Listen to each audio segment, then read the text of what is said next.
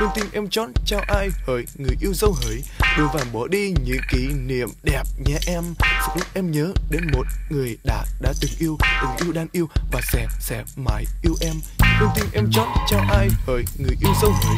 Đưa và bỏ đi những kỷ niệm đẹp nhé em. Sự lúc em nhớ đến một người đã đã từng yêu Từng yêu đang yêu và sẽ sẽ mãi yêu em. Đừng tim em chót cho ai hỡi, Người yêu dấu hỡi. Đưa và bỏ đi những kỷ niệm đẹp nhé em. Em nhớ đến một người đã đã từng yêu Từng yêu đang yêu và sẽ sẽ mãi yêu em. Con tim em chón chào ai hỡi Người yêu dấu hỡi Đôi vàng bỏ đi những kỷ niệm đẹp nhé em. Sự lúc em nhớ đến một người đã đã từng yêu Từng yêu đang yêu và sẽ sẽ mãi yêu em. Con tim em chón chào ai hỡi Người yêu dấu hỡi Apelando, el podcast de los que andamos en Apple. Bienvenidos a Apelando, el podcast. Hoy es 9 de diciembre, nos hemos reunido el equipo habitual para charlar, para hacer la tertulia de las cosas de Apple en las que andamos. Empezamos saludando a Dani, buenas noches. Hola, muy buenas a todos. Guillermo, Hola, buenas noches. Osvaldo Hola, ¿qué tal? ¿Cómo están? y Rafa. Hola, buenas noites. Pues esta vez ya grabando con un equipo nuevo, a ver qué tal se, se nos escucha. Que hay algún otro componente de la tertulia también probándolo hoy.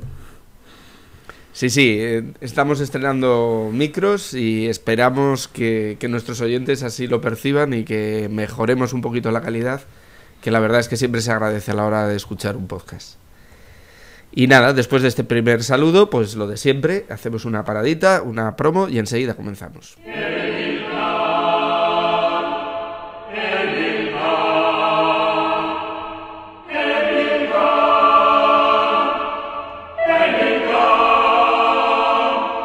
Emilcar.es, blog y podcast sobre Apple. Y si os parece bien, podemos empezar con una sección que yo le he llamado la sección del oyente, porque, mm, bueno, tras el último podcast en el que, bueno, discutimos un poquillo sobre, eh, sobre Apple y sobre ese anuncio para unos exagerados, para otros no tantos, de, de Apple sobre eh, toda la discografía de los Beatles en su iTunes, bueno, pues hemos recibido por distintos medios, con algún comentario en el post, con eh, por Twitter y demás, pues apoyos básicamente al que estaba más solitario en esa disputa, que era Osvaldo.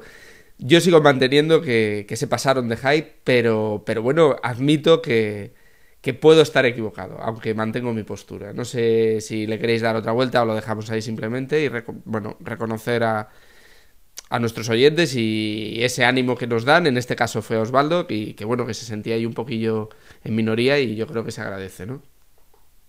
Yo, creo que las cifras han hablado. Yo creo que no es cuestión de, de decir que si yo o ustedes no tenían razón. Yo creo que, yo, creo que el punto es que el grueso del, y de lo que hablamos, el target real, que no somos nosotros, yo creo que ha hablado y yo creo que al cabo de los días de, de haberse la discografía, ponerse a la venta, pues ha estado en todas las listas de más vendidos de iTunes y bueno, los números están ahí. Entonces, yo creo que es eso. Yo creo que yo creo que hay que seguir teniendo claro que nosotros no somos realmente el target real de, de, Apple y, y- o, por lo menos de iTunes y, y que bueno y que el que no nos guste a nosotros no significa que el peso que le haya dado Apple al, al, lanzamiento no sea el adecuado. Tan solo eso. Tampoco yo creo que no- ahondar más en esta yo creo que tampoco añade más valor a la discusión. Sí, algunos ya nos hemos olvidado el día ese famoso. Y bueno, qui- quizás también otra cosa de la que hablamos fue sobre, bueno, la novedad de iTunes, que parecía que nosotros hablábamos de que era la, pues que era novedad, que, que se pudieran alquilar películas vía streaming y tal. Y vía Twitter nos han llegado varios mensajes diciendo que no, que hay otros sistemas.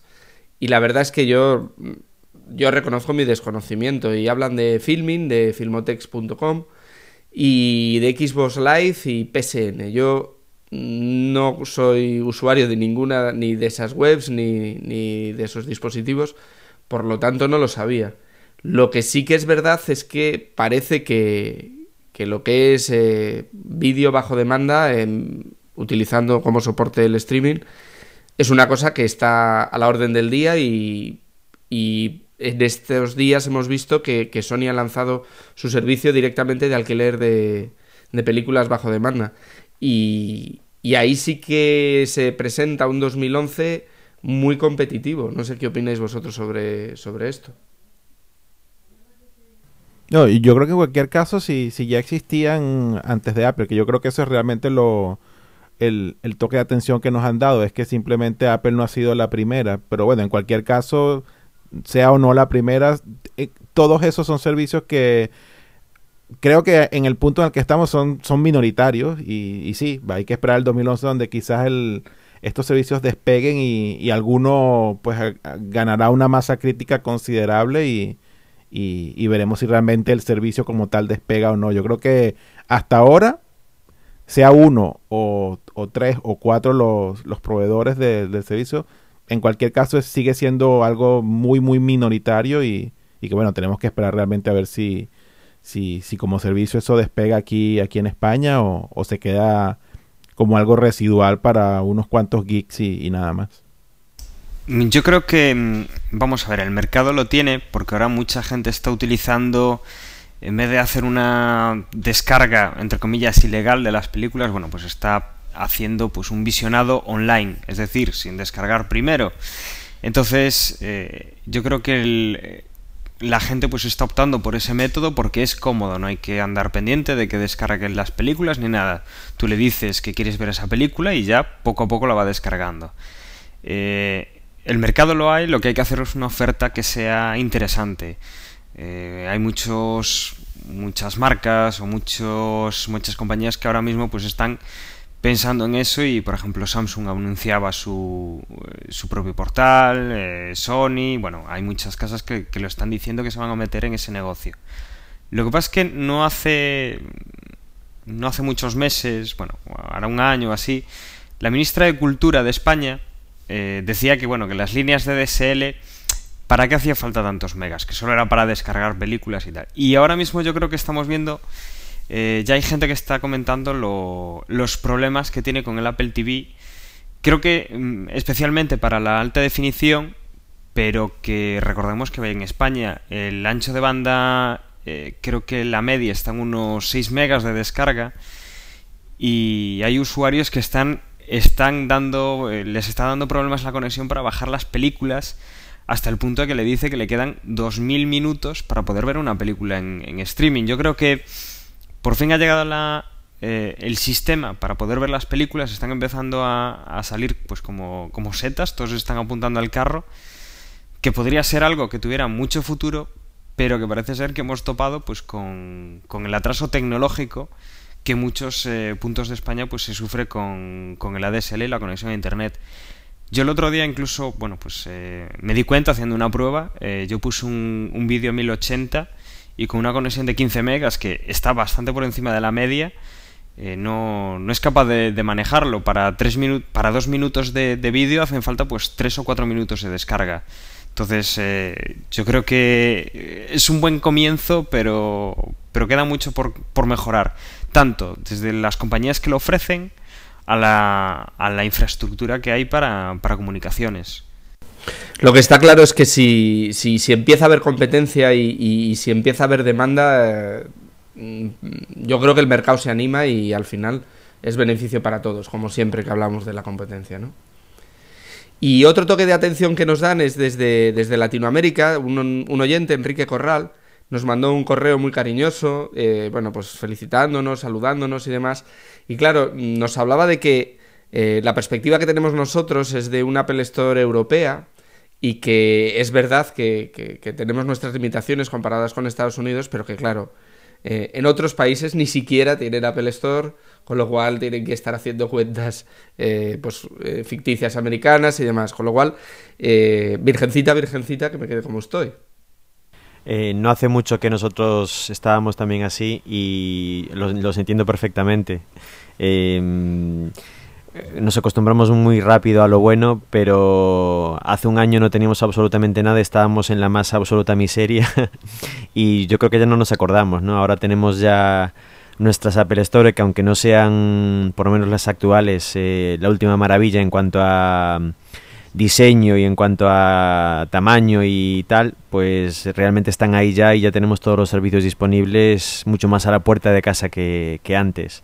Pero sí, efectivamente, bueno, mm, hay muchísimas zonas del mundo donde todavía no está esto disponible y efectivamente eh, los servicios de Apple no llegan como, como ya nos pueden llegar ahora tan, tan directamente sobre todo el tema de, de la atención directa a los clientes con, con los servicios de, las, de los genius, eh, las garantías inmediatas, etcétera, todos estos servicios que sí tenemos en las, en las Apple Store.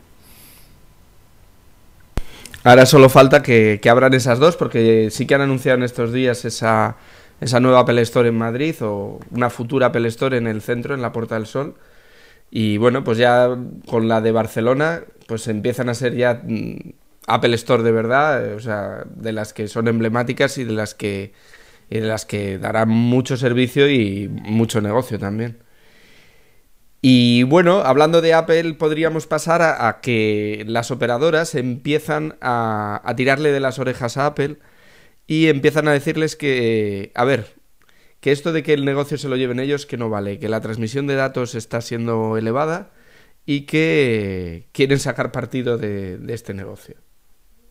A mí me da la sensación de que las operadoras sacan cada vez más su, su vena capitalista, ¿no? Eh, se supone que mm, los usuarios, cuando tenemos un contrato con una operadora, estamos pagando por un servicio y ese servicio ya está pagado. Mm, si hay tráfico, es que realmente estamos utilizando el servicio que ya hemos pagado.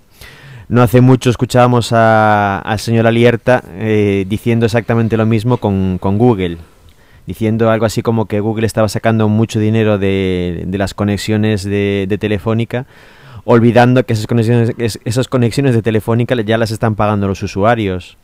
Eh, yo no, no, acabo de entender muy bien dónde está el problema aquí. O sea, si hay mucho tráfico en la red, eh, bien. Mmm, eh, es un tráfico que tienes porque estás cobrando a tus usuarios por ese tráfico que están, que están utilizando. O sea, lo que está claro que ese tráfico no es regalado, ya está pagado por los usuarios que lo contrataron. Otra cosa es que las operadoras estén o estuviesen muy acostumbradas a tener una serie de servicios eh, contratados por sus usuarios y que estos usuarios hasta la fecha no les hubiesen sacado partido a, esa, esos contratos de datos.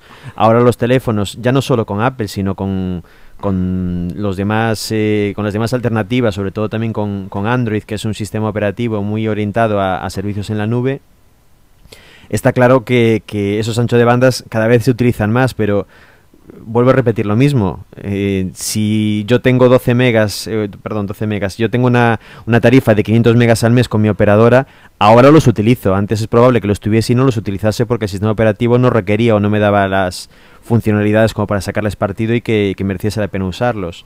Mm, no entiendo por qué, por qué esto de querer cobrar por duplicado, pero bueno, parece que es la tónica general y hacia dónde va el mercado, veremos lo que pasa.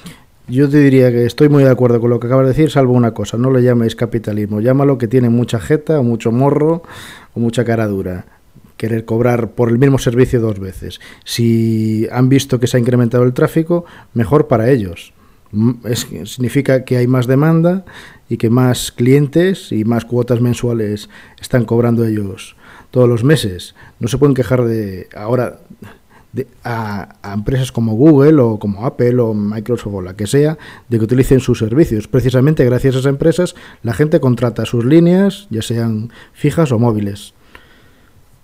En todo caso tendría que dar gracias. Sí, yo creo que mm, las operadoras están viendo que mm, eh, empresas que trabajan con sus, con sus líneas están obteniendo unos beneficios enormes, ¿no? Y creo que una prueba de ello, o, un poco lo que puede demostrar esto, es eh, una compra reciente de, de Telefónica, bueno, ahora Movistar. Eh, creo que hace poco se, se ha comprado la red social 20 eh, no sé si tiene algo que ver con esto, pero parece como que las operadoras quisiesen pasarse a, también al otro lado del negocio, ¿no? Eh, al lado que produce o que eh, es la responsable de ese tráfico de, datos. No sería la primera vez porque Telefónica había abierto Queteque o una red social que, bueno, tenía un nombre así estúpido y que el, el resultado fue nefasto. Claro, las operadoras están viendo que ellas, pues no, no, nos, no nos equivoquemos, están haciendo un negocio. Es decir, ¿cuántos millones de usuarios hay de Internet a día de hoy en España? Pues muchísimo más de los que había hace 10 años. O sea, esto pues es un, un servicio, ya no voy a decir eh, necesario, ¿no? Pero se me hace raro pensar quién de mis conocidos pues no tiene, no tiene Internet. Un amigo nuestro, pues en mi caso, pues eh, cada vez que, que quiere conectarse a Internet, pues se la tiene que robar al vecino. Nos parece un caso extraño el, decir, hombre, pero convence ahí a tus padres que, que pongan internet en casa, que, que al final pues eh, hay un montón de servicios, renta, o sea, a tu padre lo tienes que convencer de alguna manera. Bueno, pues tanta gente utilizando los servicios y, y no sé, la verdad es que da que pensar pues hacia dónde va, hacia dónde están intentando llevar el mercado las operadoras y bueno, yo creo que si las operadoras empiezan a cobrar por este tipo de cosas, deberíamos plantearnos cobrarle a, a, Telefónica, pues que nosotros generamos contenidos que son los que quieren sus usuarios y para eso se cogen su, su ADSL, ¿no? Para poder descargarse nuestro podcast también. Entonces nuestra parte de, de las cuotas de las ADSLs, pues eh, es inevitable que nos la pague. Yo vuelvo a repetir, eh. me parece una, bueno, no sé si considerarlo una tontería o que se creen que somos tontos o se hacen ellos los tontos, porque su negocio o su servicio es de transporte. Ellos transportan datos y es por lo que te cobran a la persona que lo recibe, en este caso. Es como si mi, em, la empresa en la que yo trabajo, que vendemos madera, pues el transportista que nos la, que la entrega al cliente, aparte de cobrarle al, al cliente, que quisiera cobrar también una parte de nuestro negocio, de nuestro beneficio. Cuando no, ellos tienen su tarifa por transportar, no tienen derecho a cobrar el beneficio que obtenga el prestador de, de un servicio que ellos transportan, solo su, su, su, su coste, su tarifa de transporte. A ver, lo, perdón. Lo que está claro es que eh, si hay tráfico en las redes es porque los usuarios demandan unos servicios. Entonces, si vemos los servicios más demandados, empezaríamos por Facebook, eh, por Facebook, por eh, Twitter, por Twenty, por, no sé, las redes de Messenger, eh, por las web más visitadas, no tendría demasiado sentido. Precisamente, eh, para un operador eh, es bueno que haya servicios demandados en la red porque los usuarios contratan sus líneas para acceder a esos servicios, pero ahí se acabó su negocio, no puede, no, no puede ir más allá. Efectivamente, si no hubiese servicios demandados en la red, pues la gente no se, no se compraría una conexión a Internet o no, no, pondría una conexión a Internet en su casa porque no tendría ningún servicio que le interese en la red para acceder a él.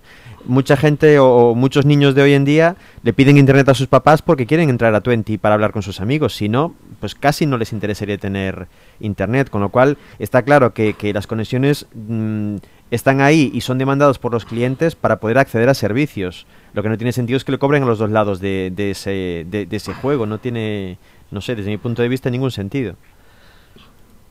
Es que si tuviera sentido, pues otros se podrían apuntar al carro. No sé, eh, los proveedores de energía eléctrica, porque también estamos usando aparatos que funcionan claro, energía eléctrica. Pero entonces Facebook le podría cobrar a Telefónica porque gracias a Facebook, uh -huh. Telefónica eh, tiene clientes que contratan sus líneas para acceder al servicio de Facebook. Uh -huh. Y como Facebook cualquiera es un ejemplo, o sea, eh, está claro que hay una relación de interdependencia entre todos, pero cada uno ya está cobrando por su servicio. Lo que no tiene sentido es que pretendan sacar los pies del plato y cobrar por el servicio del vecino también. Yo lo veo, lo veo bastante fácil. Eh, Telefónica le quiere cobrar a Google. Bien, pues cuando Google diga que nanay, que, que no, no, les van a cobrar nada, y Telefónica diga, bueno, pues te saco de mi red. Bueno, pues Telefónica, imaginaros una, una Internet sin Google o otros eh, sistemas similares o sin Facebook, bueno, pues eh, caerá por su propio peso. Yo, yo creo que de ahí no vamos a pasar. Eh, los hay que van a poner el, tema en la mesa y el, el otro lado los que van a...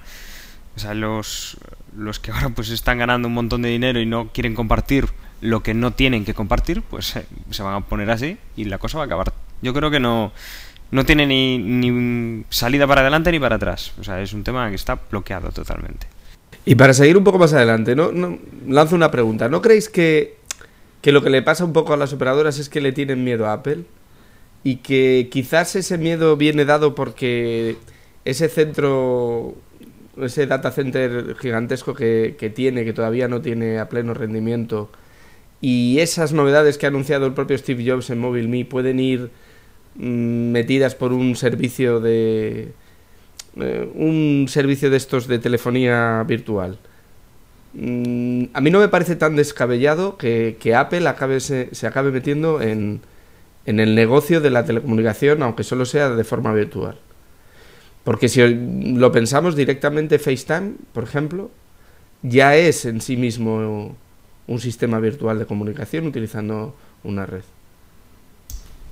Hubo una noticia, un rumor que, que circuló hace un par de semanas que, que, orientaba, bueno, que venía a señalar algo similar y era que Google iba de, o que Google, que Apple iba a dejar de utilizar eh, tarjetas SIM en los próximos modelos del iPhone 4, es decir, que, el, que la SIM viniera integrada y que bueno, se apuntaba a eso, a que montase su propio operador móvil virtual y la verdad es que tampoco sería del todo descabellado. Pensemos una cosa, la situación en España es que Orange, eh, Vodafone y Movistar, y creo que también tiene algo Yoigo, pues eh, tienen su red propia y luego pues el resto de operadores eh, que tenemos en España pues están ofreciendo mejores tarifas pagando a Vodafone a, Movistar y a Orange y, y, y, bueno pues, pues a Apple se pudiera llevar un buen pellizco supongo y, y, se llevaría una buena cota de mercado imponiendo pues su propio operador para, para el iPhone 4 o bueno para el futuro iPhone 5 o para futuros terminales vamos.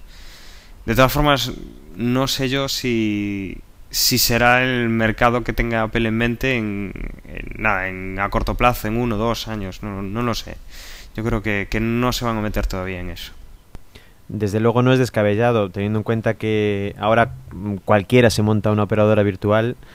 Eh, prácticamente tenemos operadoras para todos los gustos y tamaños, eh, desde los centros comerciales como Carrefour, que tienen sus propias, sus propias operadoras, hasta no sé, cualquiera, ¿no? Prácticamente. Eh, sí es cierto que es un poco inexplicable, no sé cómo funcionará exactamente por dentro, pero que los operadores virtuales efectivamente ofrecen muchas mejores condiciones que la propia operadora sobre la que trabajan. Eh, esta semana salía la, o la semana pasada, salía la noticia de que Pepefon sacaba una nueva tarifa para los terminales con Android, que se llama precisamente la tarifa Android, y que es una tarifa de 4 céntimos minuto y no me acuerdo exactamente cuál es la, la, tarifa de Internet, pero la mejor en este momento en el mercado en cuanto a, tráfico de datos, en cuanto a paquetes de datos y, y, y bloques de transferencia.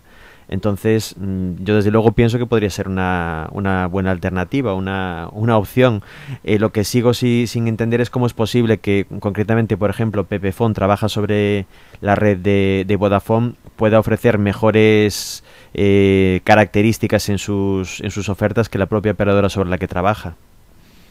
Bueno, quizás son negocios distintos. Uno te subvenciona el teléfono, el otro no. Bueno, creo que es mucho más complicado de lo que de lo que a lo mejor podemos percibir desde como usuarios, como simples usuarios. Y si os parece bien, avanzamos y avanzamos con el tema de, de que parecía que, que iOS iba a anunciar suscripción a periódicos e incluso Richard Branson, el, el dueño de, de Virgin, eh, ha lanzado ya su propia revista que, que solo la distribuye bueno, pues en el App Store y que bueno, parece que es un modelo de negocio que funciona y a raíz de esto, Rafa pues ha estado mirando un poco el tema de los ebooks y también coincidiendo, eh, Google ha sacado su, su tienda de, de, libros. ¿Qué nos cuenta, Rafa? Bueno, pues este podcast eh, vamos apelando y son, tratamos las cosas en las que andamos en Apple y yo últimamente pues lo que más he andado eh, es precisamente los libros electrónicos.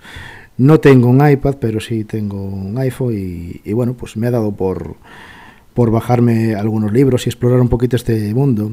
Yo siempre he sido un lector bastante, bueno, eh, que leía bastante y lo que pasa es que durante unos años lo tuve un poco olvidado y creo que como a mí le puede pasar a mucha gente que gracias a los libros electrónicos quizás podamos volver a, a la lectura. Y bueno, pues lo que veo es que el, tema de plataforma de libros electrónicos en, el mundo iOS, por lo menos en España, está un poco dejado de la mano de, Jobs.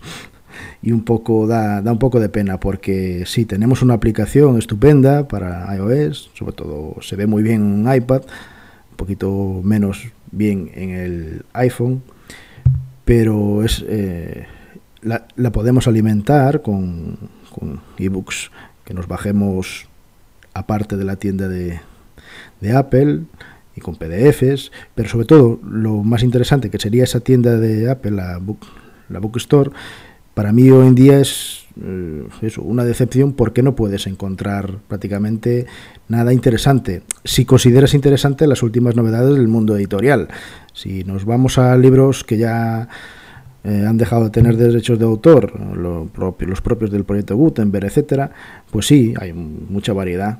Pero si quieres adquirir novedades bestsellers, o aunque no sean bestsellers, libros aunque sean técnicos o de, pues de la universidad o de otros uh, niveles de, educativos, no vas a encontrar.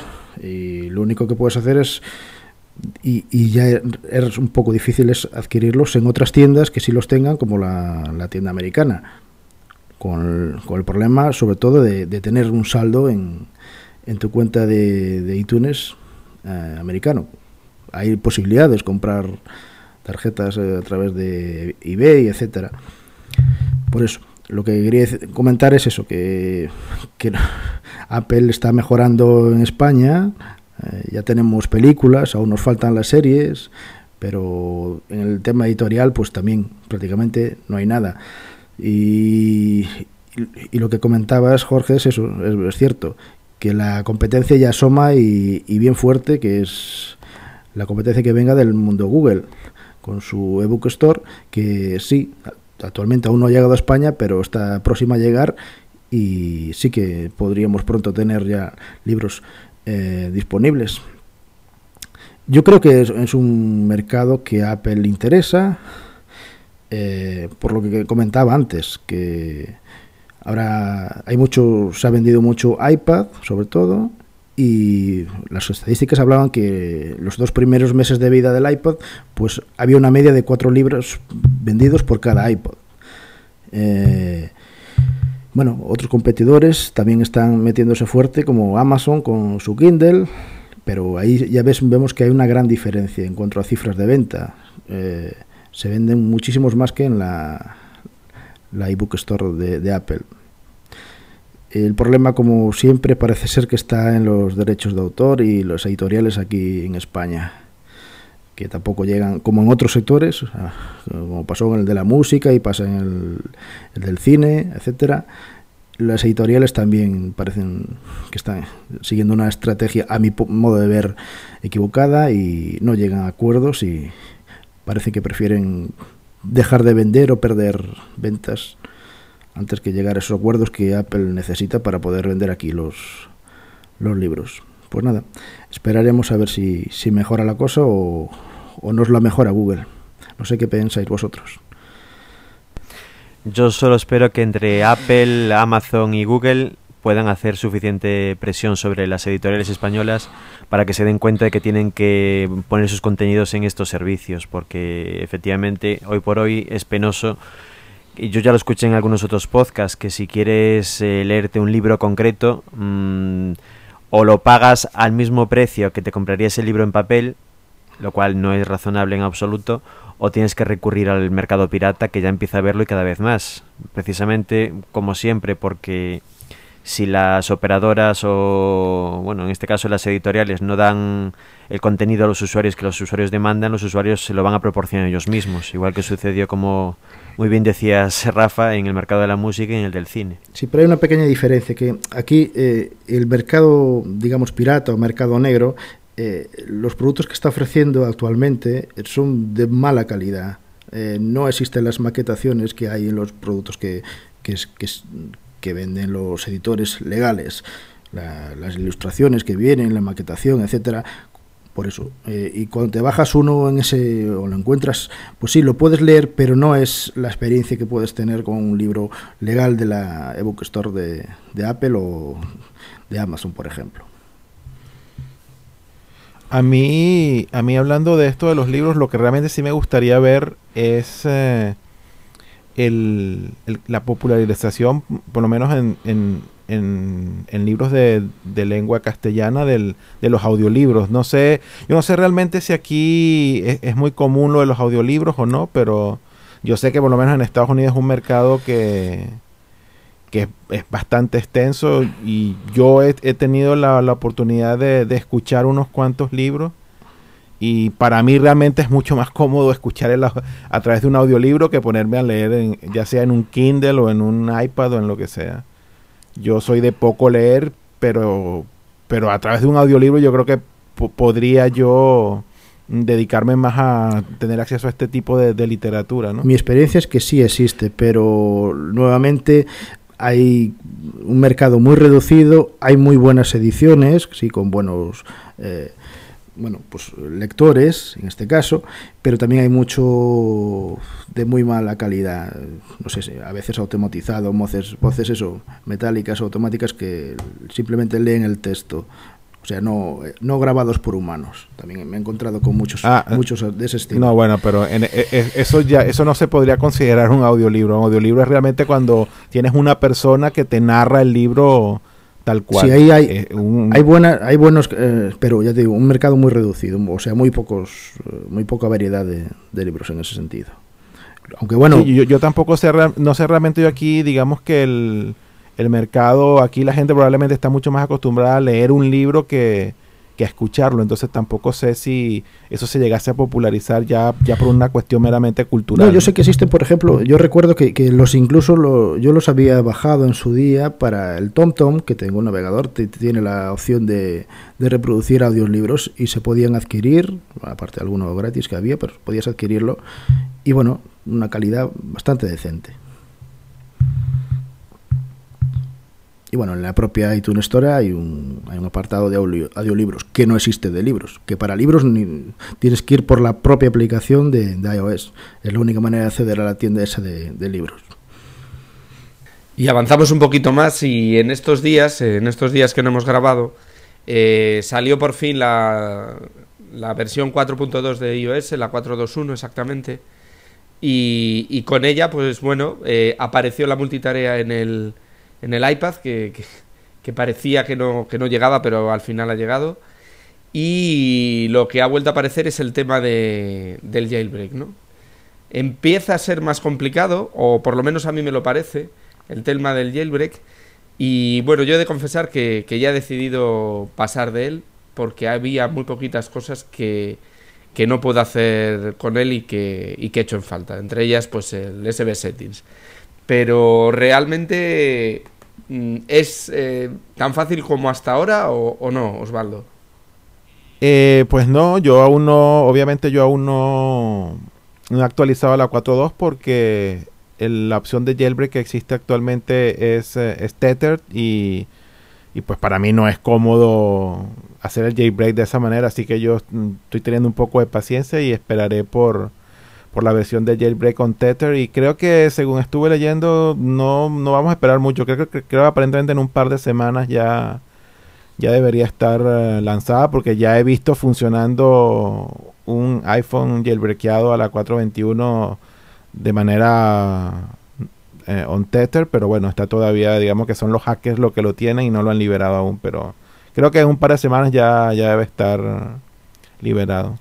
Yo, bueno, yo sí, yo a mí, yo realmente yo sí jailbreak no, no sabría ya manejarme en el iPhone, así que, pero bueno, tampoco soy yo de los que si no tengo la 4.2 al día siguiente o al mismo día de haber salido me, me entra un desespero incontrolable, así que pues tengo paciencia, espero que salga y, y ya. Yo sí no puedo vivir sin mi, sin mi jailbreak, así que Para los que nunca que hemos, esperar. nunca hemos hecho jailbreak, eh, ¿cuál es la desventaja de, de, es- de ese, esa forma de hacer jailbreak la con Cthread? La que, si, la, si Eh, lo que haces... cada vez que cada vez que reinicias si no lo si no lo reinicias conectado por USB y con la aplicación que sea que hizo el jailbreak en este caso con eh, Sí. pues el Ultraslow. no esto ya no re- Ultraslow, Ultraslow, sí. y eso exacto pues pierdes el jailbreak y el teléfono O sea que no podrías reiniciar. tendrías que jailbreakearlo de nuevo pues exacto instalarle todo entonces, si tú lo reinicias y no lo reinicias conectado y con el software co- ejecutándose pues pierdes el jailbreak cada vez que lo reinicias esa es la, la diferencia bueno, pues es una opción para mí inasumible. O sea, me parece que no. Sí, es, es poco es poco práctica. Bueno, habrá gente que aún Aún así lo, lo hace porque quiere probar la, la versión esta de la iOS nueva pues rápidamente y perfecto, pero en mi caso te digo, yo hasta que no salga la versión on tether yo no hago el jailbreak y De todas con formas, un poco de paciencia y, y nada más. aunque aun con esta limitación, yo no sé vosotros, pero yo el iPhone lo reinicio una vez al año o algo así, no sé, cuando se, por algún motivo se cuelga, pero está siempre encendido, carga, descarga, carga, descarga, pero nunca se llega a apagar. En un funcionamiento normal no, no sería demasiado problema, supongo, esto, ¿no? En mi caso, el 3G sí que lo reiniciaba, reiniciaba a veces por el tema de liberar memoria. El 4 no tiene ese problema. Puedes cerrarlas tú las aplicaciones y nunca es necesario. Pero para el 3G sí que a veces lo, lo necesitaba. Hombre, para eso hay herramientas en el, en el Cydia, ¿no? Para En el liberar el memoria, para... sí lo-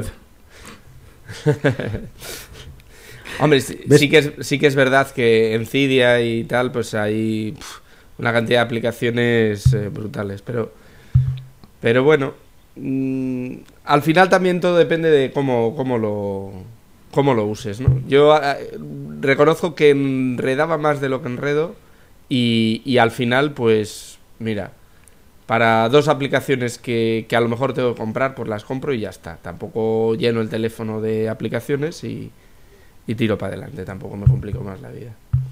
Yo, como dije antes, nunca, nunca lo hice, pero sí tengo la intención de hacerlo el día que, que sea posible hacerlo, como veía que las últimas versiones de la 3 sí se podía hacer muy, muy sencillo.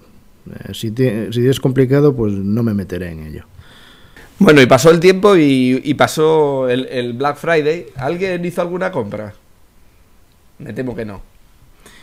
Pues este año yo no. Alguna cosa he mirado, alguna cosa pues, era interesante, en mi caso, pues algunos auriculares y tal, pero al final no, no me anime. Estamos, estamos en crisis. Bueno, pues nada, eh, por lo visto ha sido un éxito, por, por, todo lo, por todo lo que se ha escrito y todo lo que se ha comentado sobre el Black Friday, el, el primer Black Friday con Apple Store física y demás, pues que por lo visto ha sido un éxito en las tiendas de Barcelona y de Madrid y bueno, en, en la online también, ¿no? Pero bueno, yo... Pero bueno, no, no, re- no rebajaron el Mac Mini, creo que todo el mundo tenía Ah, en la ahí, mira, ahí ¿no? va yo, ahí va yo. Yo, yo creo que, que, que vale. Incluso rebajaron el MacBook Air de 13, que, que todavía es más nuevo que el Mac Mini, ¿no? Es una novedad más actual que, que- que el Mac Mini. Y yo creo que sí, que la gente esperaba que, que esos 700 euros que cuesta el Mac Mini, que es un, un dineral para ese ordenador, pues si se lo bajaban un poquito de precio era el momento de, de alzar, de cogerlo. No ha habido suerte, pero bueno, eh, si estabas esperando por un portátil o, o por un iMac y, esperaste a este día, pues ahorraste un dinero. Sí, estaba bien. ¿no?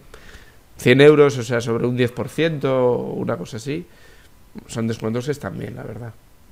El año que viene, si tal, si sale rebajado el iPad 2, pues es posible. Creo que había buenos, o sea, mejores descuentos incluso en algunos otros resellers que, que la propia Apple Store, ¿no? Eh, en Amazon y, bueno, alguno español también.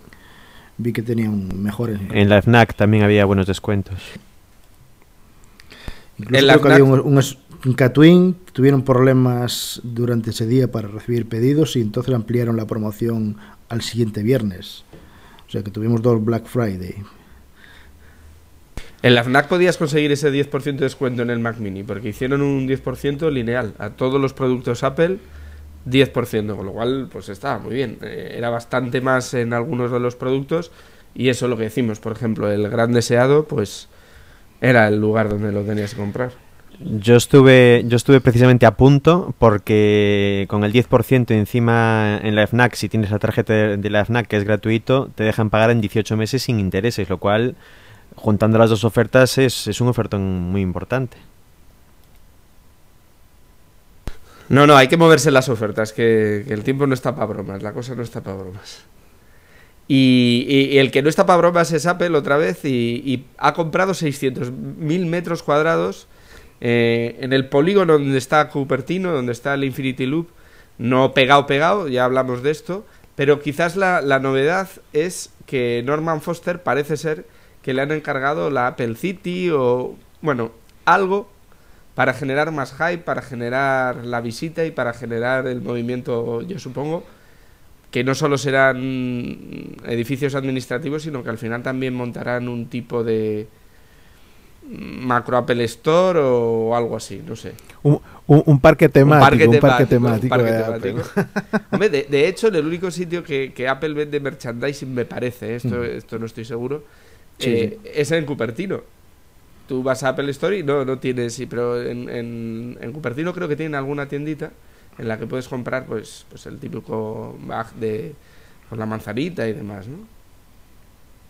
No, bueno, pero ya, ya fuera de, fuera de, fuera de joda, yo creo que lo del Apple City este es un proyecto más que todo empresarial, ¿eh? es para conglomerar todas las oficinas y todo este tipo de cosas, ¿no? Es lo que creo yo que no tengo yo la información en detalle, pero creo que por ahí es donde van, donde van los tiros. Sí, sí, esa es la idea. Apple está creciendo y Apple necesita más espacio. No, no, no le vale con, con, con lo que tiene, con los locales que tiene administrativos, necesita más.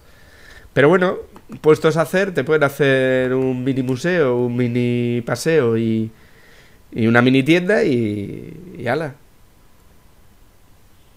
Sí, Yo bueno, de eso no- esta- no, no sería descabellado, sobre todo lo del museo. Yo realmente lo del museo sí lo veo probablemente algo factible. Y que, y- Bueno, pero hasta ahí. Claro. Pero no, vamos, que es una cosa empresarial, no es que van a montar una super tienda No, o no, que no, la gente no, vaya no, a pasar.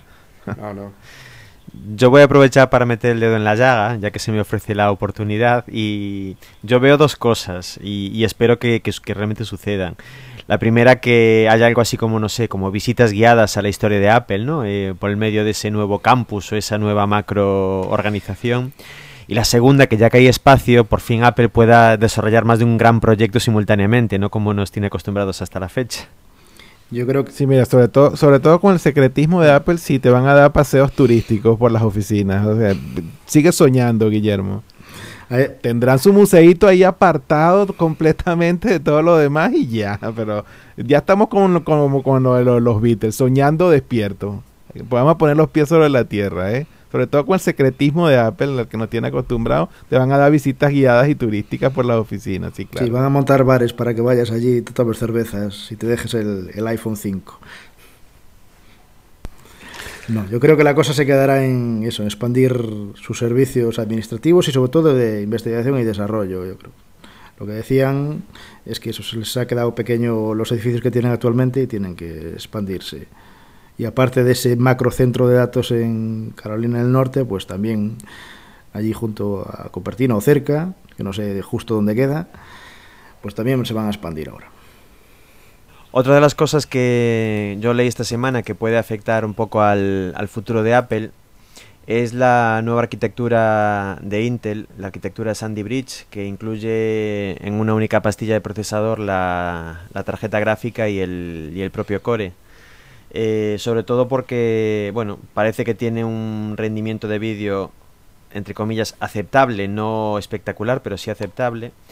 Y sobre todo también que tiene un, muy bajo consumo. Entonces, de cara a, a posible alternativa para eh, nuevos eh, MacBook Air o no sé, nuevos dispositivos con limitaciones de tamaño y consumo, podría ser una, una buena alternativa.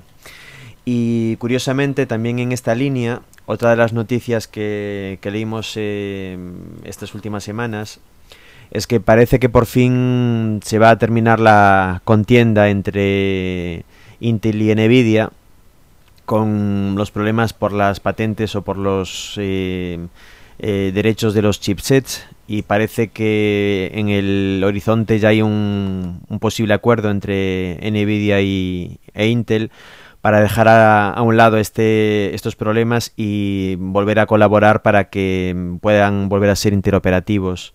Y obviamente esto también beneficiaría muchísimo a Apple porque eh, recordemos que bueno que el, tándem Intel Nvidia es algo que utiliza muy habitualmente Apple y que posiblemente eh, este, estos problemas de, de, licencias es lo que en su momento con el diseño de los nuevos MacBook Air eh, limitó los procesadores a Core 2 Duo y no, y no permitió que fuese por lo menos un i3, ¿no?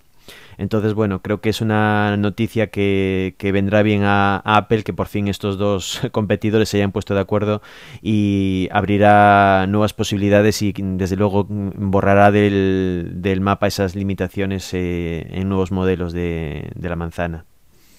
Y parece que la, lo que no veremos o no se sabe muy bien cuándo veremos es el iPhone blanco. Porque lo anunció Steve Jobs cuando anunció ya el, el 4, directamente que dijo que primero el negro, pero que no sé si dijo un mes o dos meses después aparecería el blanco.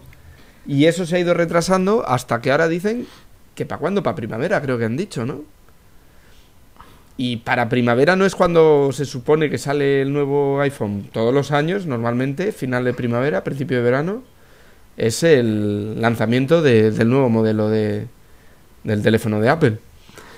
¿Qué pensáis? ¿Que, ¿Que lo dejarán ya para el iPhone 4S o 5, como llamen al siguiente modelo del iPhone? ¿O, o que lo lanzarán y pocos días o meses después lanzarán el nuevo?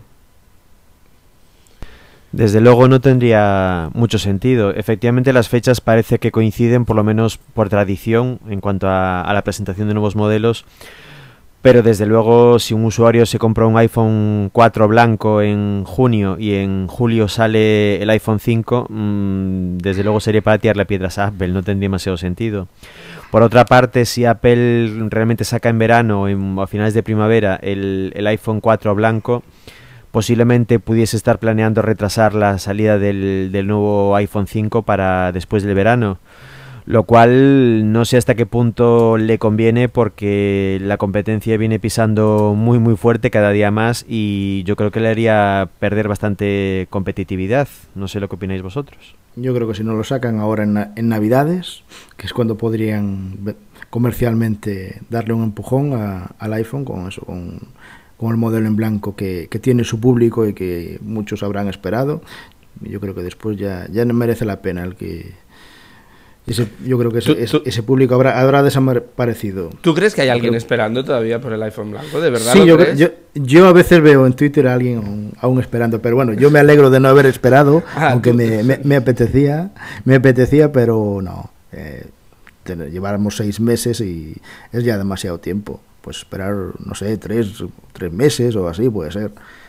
Pero llegado a la campaña navideña, que pase la campaña esta y, y no lo presenten, pues después para mí creo que no merecería la pena. Bueno, yo originalmente cuando la presentación del iPhone 4 y que, que lo mostraron a ambos, a mí realmente me apetecía el, el blanco, pero bueno, visto lo visto a la hora de, de la viabilidad del teléfono. Si no había blanco, no me iba a poner a esperar por él y ya cogí el negro y, y, obviamente, ¿no? Pero bueno, de haber habido los dos, yo obviamente me hubiese inclinado por el blanco, para ser sincero, que fue el que me gustó, repito, el día de la presentación el año pasado, ¿no? Pero bueno. Si al menos te hubiesen dicho una fecha fija de, de salida, pues puede ser que hay un, hay un público que, que esperaría, pero tenernos así en la en definición, yo creo que yo creo que ni, ni, ellos saben cuándo lo van a sacar, ni si lo van a sacar. Además es que el iPhone blanco es el más Apple, ¿no? Es el, el que sigue un poco más la línea tradicional de, de, Apple en cuanto a, no sé, algo más minimalista, más limpio, más eh, estilizado, no sé. Mmm, antes de los eh, modelos de aluminio todos los todos los Macs eran blancos y a mí personalmente me gustaban mucho. Y creo que el iPhone blanco pues con la manzanita plateada es, es un modelo de Apple perfecto.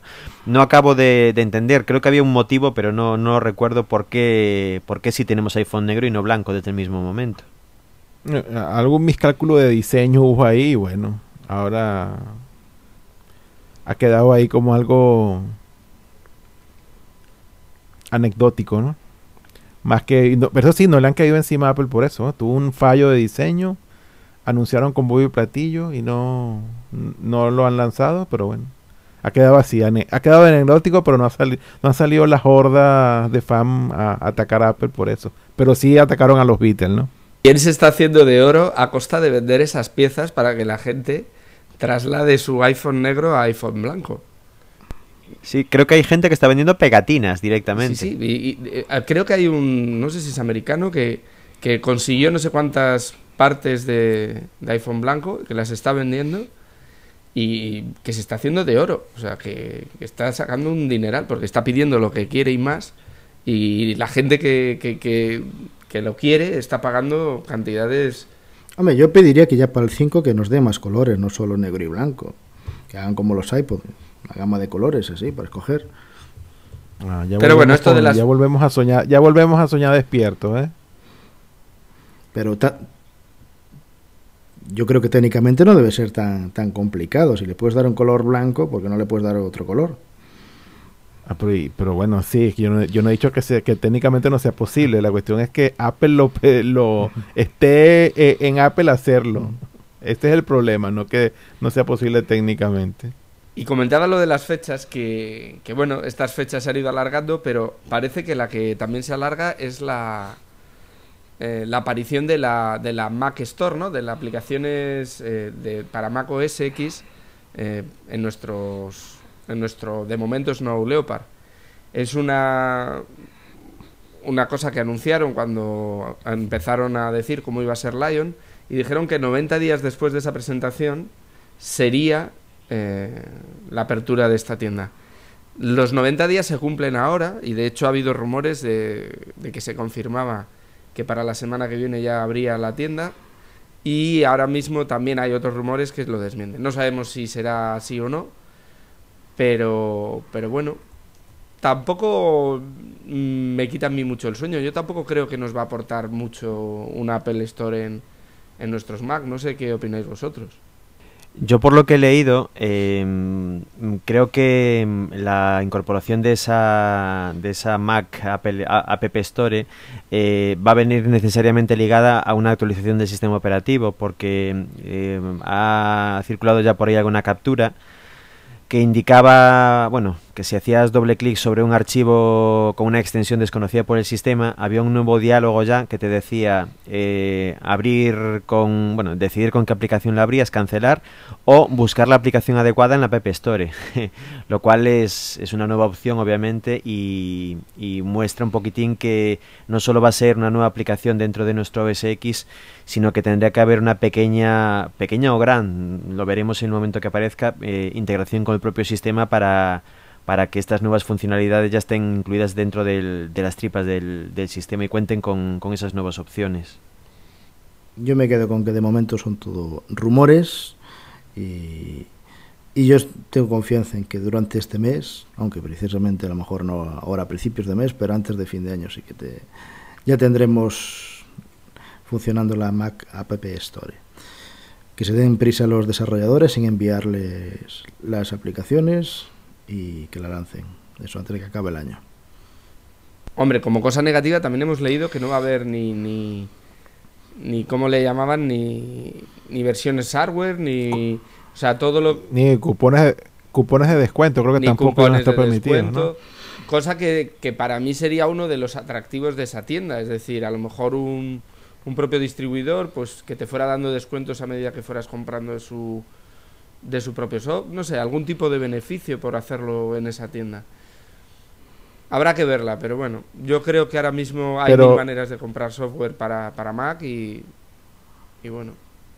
Pero, pero las rebajas que hacen ocasionalmente, por ejemplo, en la App Store de, de aplicaciones de iPhone, me imagino que eso se aplicará, ¿no? Aunque no sean cupones puntuales, pero digamos que estoy de promoción una semana y le bajo el precio directamente el precio en tienda, no sin cupón, sino Hombre, bajo el precio en tienda y ya yo, yo imagino que eso sí, sí será aceptado, ¿no? Supongo que sí, porque el precio lo pondrá el, el desarrollador eh, y, y dirá, pues esto cuesta 50 y mañana cuesta 40 porque, porque así lo decido. Pero bueno, habrá que ver, habrá que ver cómo es. Yo no es una cosa que me, me llame especialmente la atención, la verdad, pero bueno. Yo, yo- yo sí tengo una, una, pequeña, que- una pequeña duda. Las aplicaciones que empiezan a venderse por esta nueva tienda, ya hemos visto que el funcionamiento es muy similar a, de- a la app, a App Store de, de iOS. ¿También se podrán instalar vía instalador un DMG o, o la única manera de instalarlas será así? No, no digo que, que no existan de las dos maneras, no, las que se- estén dentro de la tienda las podrás instalar también como hasta ahora.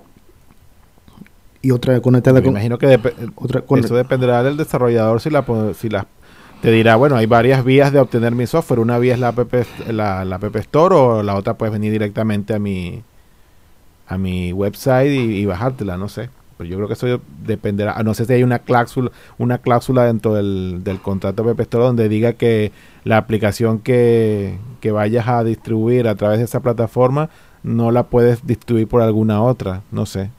Yo creo que eso es algo que tendremos que ir descubriendo a medida que, que aparezca y que vayamos experimentando un poco con ella, ¿no? Bueno, yo hablaba de eso en relación también con las medidas anticopia, que si están dentro de la tienda únicamente es fácil para ellos controlarlo y que nadie, haga, como, como las aplicaciones de iOS, que nadie haga copias. En cambio, con un instalador, como hasta ahora, un contenedor DMG, eso era bastante más, más complicado de controlar. Eh, si realmente hiciesen esto, mm, ya tendrían una nueva puerta abierta para hacer algo que creo que a todos nos gustaría mucho y que mm, en el Android Market sí existe. Y es que mm, si ellos gestionan la instalación y la desinstalación de las aplicaciones, sí podrían hacer perfectamente lo que está haciendo Google, que es que si tú te instalas una aplicación y antes de un número de horas concreto la devuelves, te devuelven el dinero. Porque realmente eh, ellos pueden comprobar que la has probado, no te ha gustado y que la desinstalas de tu, de tu sistema podrían, si es, si es la única vía de instalar y desinstalar esas aplicaciones, desde luego si no hacen esto ya es porque no, porque no quieren, porque el, Pues no quieren. el ¿eh? sistema lo tendrían. No quieren, ¿eh? porque Mm. lo pueden hacer en la Apple Store para, para iOS y no lo hacen. O sea que yo, yo en eso no, no creo. Yo creo que eso mm, es otro modelo y, y no, no creo que vayan a pasar por el aro. No, no, no creo que lo hagan. ¿eh? Y con esto hemos dado un repasillo a las cosas, eh, bueno, que de Apple en las que andamos. Eh, se está acercando el final de año y estábamos aquí hablando entre nosotros para ver cuándo nos podíamos ver. Para nosotros va a ser un episodio un poquito especial, eh, esperamos que os guste y probablemente lo haremos en un día algo especial, que, que probablemente sea el 28 de diciembre, Día de los Santos Inocentes, con lo cual hasta después de Navidad no, no volveremos a estar con vosotros. Y bueno, pues eh, aparte de despedirnos como siempre para hasta el próximo episodio, pues también pues para el que lo celebre y para el que no, desearos un- unas fiestas lo mejor posible, lo más felices y que bueno, eh, aunque estaremos a tiempo de celebrar el año y de felicitarlo en condiciones, de momento que las navidades sean lo mejor posible. Eh, empiezo a dar paso a, a cada uno de nosotros, Dani. Bueno, pues eh, como bien dices, eh, que bueno, en estas fechas que para casi todo el mundo son bastante especiales, por unos motivos o por otros, pues eh, que todos los oyentes pues tengan unas, unas felices fiestas con la familia y bueno, que todos los deseos se les, se les cumplan para el próximo año. Me despido hasta, hasta ese especial Tertulia 50 que, que cumpliremos en el próximo programa y bueno, os mando un saludo. Hasta luego, chao. Guille.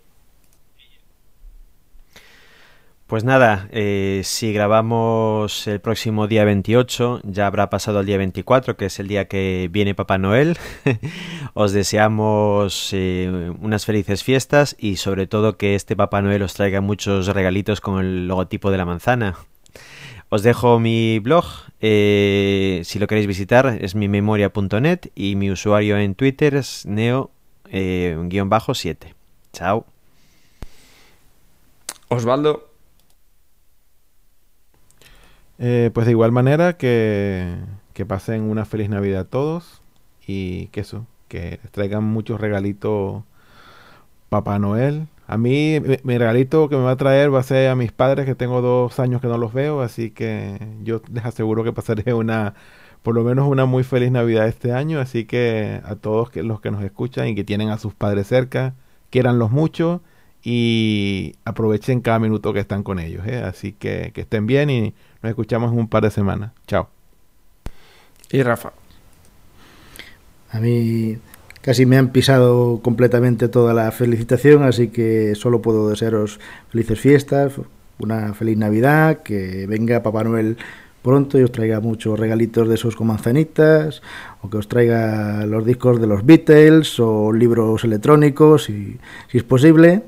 Y eso, nos volvemos a escuchar allá por el, Día de los Santos Inocentes, sin bromitas, ¿eh? Pues eso, eh, nos vemos en unos días mm, con el estómago más lleno habiéndolo pasado en familia y disfrutándolo. Hasta después de Navidad. Ah. Adiós. Chao. Chau. Con tim em chọn cho ai hỡi, người yêu dấu hỡi. Đưa vàng bỏ đi những kỷ niệm đẹp nhé em. Sự lúc em nhớ đến một người đã đã từng yêu Từng yêu đang yêu và sẽ sẽ mãi yêu em. Con tim em chọn cho ai hỡi, người yêu dấu hỡi. Đưa vàng bỏ đi những kỷ niệm đẹp nhé em. Sự lúc em nhớ đến một người đã đã từng yêu Từng yêu đang yêu và sẽ sẽ mãi yêu em. Con tim em chọn cho ai hỡi, người yêu dấu hỡi. Đưa vàng bỏ đi những kỷ niệm đẹp nhé em em nhớ đến một người đã đã từng yêu Từng yêu đang yêu và sẽ sẽ mãi yêu em. Con tim em chót trao ai hỡi người yêu dấu hỡi Đôi vàng bỏ đi những kỷ niệm đẹp nhé em. Lúc em nhớ đến một người đã đã từng yêu Từng yêu đang yêu và sẽ sẽ mãi yêu em. Con tim em chót trao ai hỡi người yêu dấu hỡi